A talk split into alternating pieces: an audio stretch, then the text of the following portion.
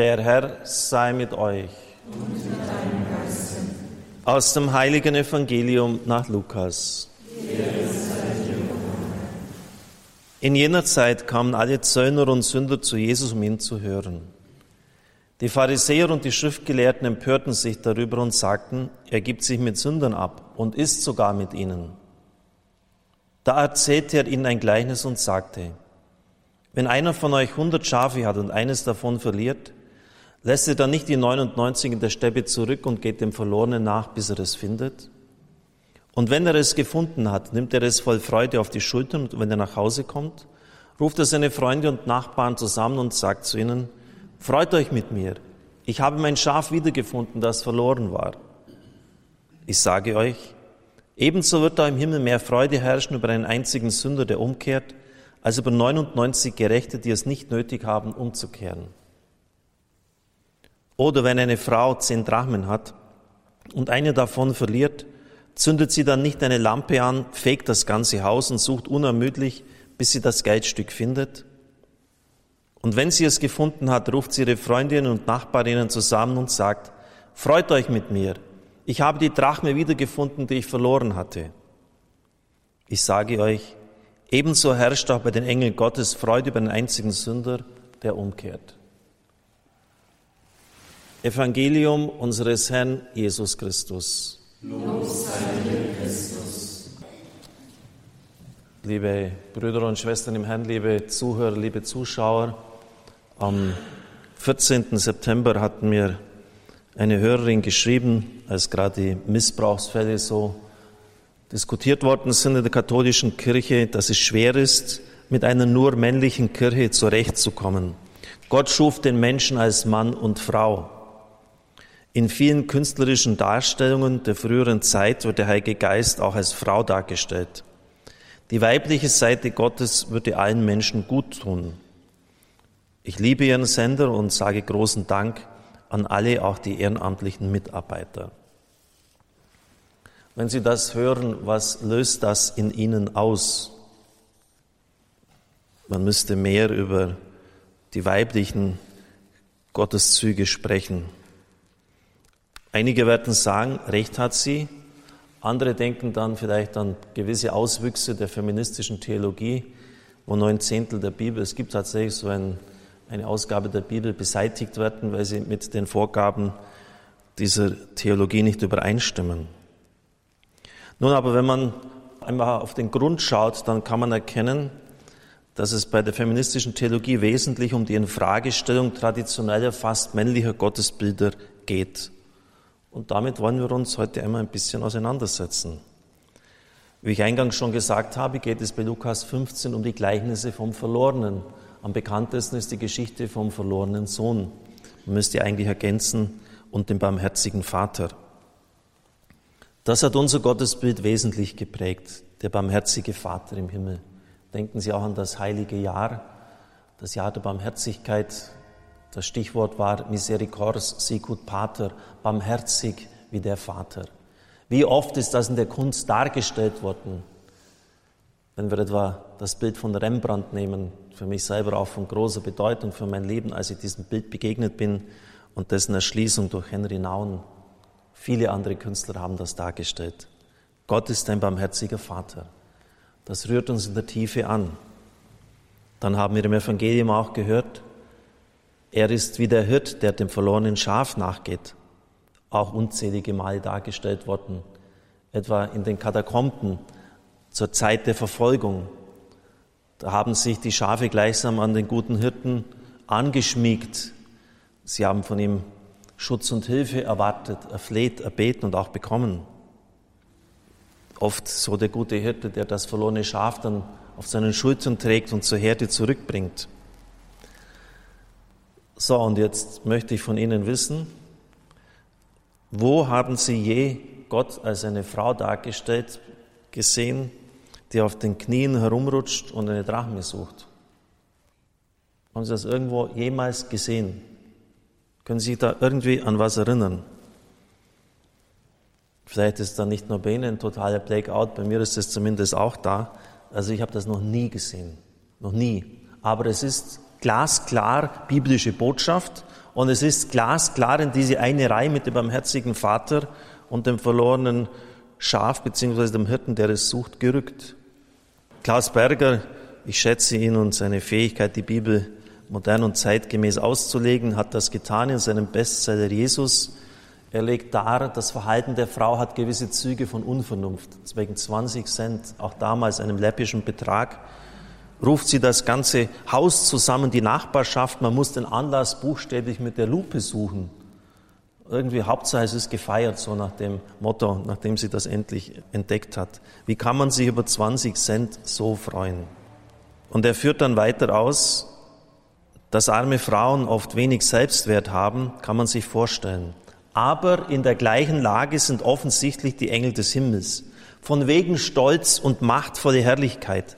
Der Himmel weint um jeden, der verloren geht. Und er freut sich über jeden, der gefunden wird. Offenbar sind die Engel zur Zeit Jesu in ähnlicher Lage wie heute. Fast alle haben nur Spott übrig. Wer bekehrt sich denn schon? Himmel und Engel sind verachtet. Das Gleichnis aber handelt von Gott, im Bild dieser Frau steht seine närrische Suche im Zentrum, seine Gottes wahnsinnige Freude. Denn er, der Herr der Welten, ist auf der Suche nach jedem verlorenen kleinen Menschen. Er kehrt das Haus um, auf das er den Letzten finden kann. Die normale Wertordnung ist hier auf den Kopf gestellt worden. Nicht wir müssen Gott suchen, den Mächtigen und Barmherzigen, sondern er sucht uns, verzweifelt um jeden Preis. Und wer sein Haus umkehrt, um einen Groschen zu suchen, der tut es auf Knien. Nicht wir knien hier, sondern Jesus schildert hier Gott auf den Knien. Ein merkwürdiger Gott. Versteht denn der gar nichts von seiner Würde? Sollte er es nicht machen wie manche Pfarrer, die im Pfarrhaus sitzen und sagen, die Leute sollen gefälligst zu mir kommen? Warum ist Gott so närrisch? Ist sein Suchen Pedanterie eines Menschen, der Frühjahrsputz macht? Gott hat Sehnsucht nach Freude und Gefundenes. Gott und Freude sind identisch. Haben Sie das jemals schon so gesehen, dieses Gleichnis? Sie sollten es aber. Aber jetzt kommt es noch krasser. Ich hoffe, Sie sind gut gerüstet. Man müsste eigentlich in einer Litanei, in der die Eigenschaften Gottes angerufen werden, aufnehmen, Huhn Gottes, bitte für uns. Oder auch Henne Gottes, bitte für uns. Denn das ist ein weiteres biblisches Gottesbild. Sie kennen ja die Szene, vor allem wenn Sie schon mal in Jerusalem waren, dass Jesus über Jerusalem weint. Das ist kurz vor seinem Ende, vor seinem Tod. Er ist auf dem Ölberg gegenüber der heiligen Stadt und Kraft prophetischen Geistes sieht er, was auf Jerusalem zukommt. Deine Feinde werden einen Wall um die Stadt errichten. Sie werden deine Kinder an Felsen zerschmettern. Sie werden dich belagern, viele werden töten. Jerusalem, Jerusalem, du steinigst die Propheten, die zu dir gesandt werden und tötest jene, die dich ermahnen. Wie oft wollte ich dich sammeln, wie eine Henne ihre Küken sammelt, aber du hast nicht gewollt. Wie eine Henne ihre Küken sammelt. Gott, Jesus Christus, vergleicht Gott mit einer Henne, mit einem Huhn. Und das ist in Dominus Flebit, der Herr weint, so heißt das übersetzt, diese Kapelle, diese Kirche, die an diese Ereignisse erinnert, auch so dargestellt. Hier vor dem Altar kann man es da sehen. Da ist eine Henne, die breitet ihre Flügel aus, das sind die Küken drunter, ein schönes, wunderbar gemachtes Mosaik. Und dann hat dieses Huhn einen Heiligenschein, weil es Gott symbolisiert. Ich erinnere mich als Kind, meine Eltern hatten damals eine Landwirtschaft. Da gab es auch Hühner, die herumtollten. Und als Vier- bis Fünfjähriger habe ich oft auf, auf Hühnerjagd gemacht. Das hat einfach so viel Spaß gemacht, die Hennen durch den Hof zu scheuchen. Wenn meine Mama das gesehen hat, hat es natürlich ziemlich Stress gegeben für mich. Aber eines habe ich bald gelernt. Eines solltest du unterlassen. Versuchen, eine Henne zu jagen, die Küken hat. Denn die stellt sich dir und die geht dich an. Die wird richtig aggressiv. Das habe ich bald kapiert. Also eine Henne, die eigentlich gar nicht wehrhaft ist und es wird ja auch berichtet und ist auch dokumentiert, dass sich auch einem Habicht in den Weg stellt, der versucht, an ihre Küken heranzukommen. Obwohl sie weiß, sie hat keine Chance, aber sie tut's. Wissen Sie, wenn da Gott in der Bibel auch als Löwe aus dem Stamm Juda bezeichnet wird oder der dich auf Adlers Fittichen sicher geführt, ein Bild aus dem Alten Testament, ja, dann sind das natürlich der Kraft, der Stärke, Adler, Löwe, die werden sich durchsetzen, die haben Kraft aus sich, aber die Henne, das Huhn, und es ist ja kein Zufall, dass Jesus das direkt vor der Zerstörung Jerusalems sagt. Dieses Bild verwendet, das gehört ja innerlich zusammen. Das heißt, ich hätte dir Schutz geben können. Dieses Schicksal muss nicht sein. Ich wäre für dich da gewesen wie eine Henne für ihre Küken da ist und die wehrt sich, bis sie stirbt. Die lässt nicht zu, dass einer an ihren Jungen sich zu schaffen macht.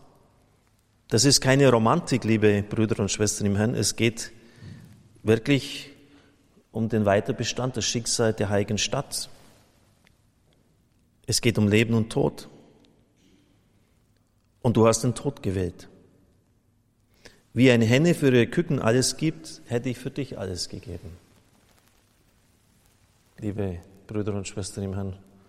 Jetzt sind die Patriarchen vielleicht schon leicht geknickt nach diesen Ansagen, aber es kommt noch härter. Wir befinden uns im Jahr 520 vor Christus. Der sogenannte zweite Jesaja, Deutero Jesaja, schreibt sein Buch. Zion sprach, mein Gott hat mich verlassen, der Herr hat mich vergessen. Dann kommt die Antwort Jahwes, eines der schönsten Bibelbilder der Bibel überhaupt. Vergisst wohl eine Frau ihren Säugling, ohne Erbarmen das Kind ihres Schoßes. Möge sie es auch vergessen, ich aber vergesse dich nicht. Siehe, auf beide Hände habe ich dich eingezeichnet, deine Mauern stehen immer vor mir. Nach der Rückkehr aus dem Exil in Babylon ist große Not. Es ist ja alles kurz und klein geschlagen worden. Es fehlt an allen Ecken und Enden. Es herrscht große Skepsis am Wiederaufbau und der Wiederherstellung des Gemeinwesens, ob das überhaupt noch je gelingen wird. Viermal in diesem Text kommt das Wort vergessen vor. Und es geht nicht um eine Demenz Gottes, ob der einfach Sachen vergisst. Vergessen meint etwas ganz anderes. Entzug der heilvollen Zuwendung Jahwes. Das meint, vergessen meint misslungene Beziehung zwischen Gott und den Menschen. Und es wird das stärkste Bild überhaupt aufgegeben, die stärkste Bindung, die zwischen Menschen überhaupt möglich ist, nämlich die zwischen Mutter und Säugling. Schon rein physiologisch ist es nicht möglich, dass sie es vergisst, denn sie stillt ja. Die Mutterbrust ist voll und das Kind ist hungrig. Sie kann das Kind gar nicht vergessen. Deuteronomium 4.31 schwingt mit. Yahweh ist ein barmherziger Gott, der Israel nicht vernichtet und den Bund mit den Vätern nicht vergisst, nicht vergisst. Ich habe euch nicht vergessen. Diese Zusage beinhaltet nichts weniger als die heilende Aufrechterhaltung der Bundesverpflichtungen, die Gott eingegangen ist seinem Volk gegenüber, über die Krise des babylonischen Exils hinweg. Die drei Worte Säugling, Mutterleib und Mutterschoß unterstreichen die körperliche Bindung von Frau und Kind. Ein bereits für eine Mutter unvorstellbares, undenkbares Handeln wird auch für Jahwe, für Gott abgelehnt, negiert. Das wird Gott auch nie tun, wie die Mutter das nie tun wird. Und dazu kommt noch, dass das hebräische Wort für Mutterschoß und Barmherzigkeit, dass die Wurzel völlig gleich ist, Racham, für den Israeliten, so schreibt Alfons Deisler, hat also der Vater Gott zugleich jene mütterliche Züge, die für eine echte Gottesbeziehung des Menschen so bedeutsam sind. Liebe Brüder und Schwestern im Herrn, auch das ist nirgends dargestellt. Oder wissen Sie ein Bild von einem bekannten Maler, der oder Künstler, der Gott als stillende Frau dargestellt hat? Ich nicht. Also so ganz ist das Anliegen der feministischen Theologie nicht von der Kappe, liebe Brüder und Schwestern im Herrn. Und wenn der Papst sagt, wir brauchen eine Revolution der Zärtlichkeit, dann setzt das genau auf diesen Beobachtungen, die ich Ihnen mitgeteilt habe, auf. Und ich habe mir jetzt gar nicht groß Mühe gemacht, noch weiter in der Heiligen Schrift nachzuforschen. Das sind die Dinge, die mir ganz spontan gekommen sind. Gott als eine Frau auf den Knien, die verzweifelt das Haus ausfegt, und hofft, dass sie doch die Drachme noch findet. Gott als eine Henne, Hohen Gottes, bitte für uns. Und Gott als eine stillende Frau, das sind biblische Bilder. Natürlich brauchen Sie mir jetzt nicht zu kommen, Jesus spricht immer nur vom Vater. Ich habe sogar nachgelesen und nachgeschlagen, 170 Mal spricht Jesus nur vom Vater, er spricht nie von Mutter Gott. Das ist mir schon klar. Vater unser im Himmel, geheiligt werde dein Name. Aber wir dürfen eben das andere auch nicht ausblenden. Und beides gehört irgendwie zusammen. Und vielleicht haben wir tatsächlich hier einen gewissen Nachholbedarf in unserer Kirche. Amen.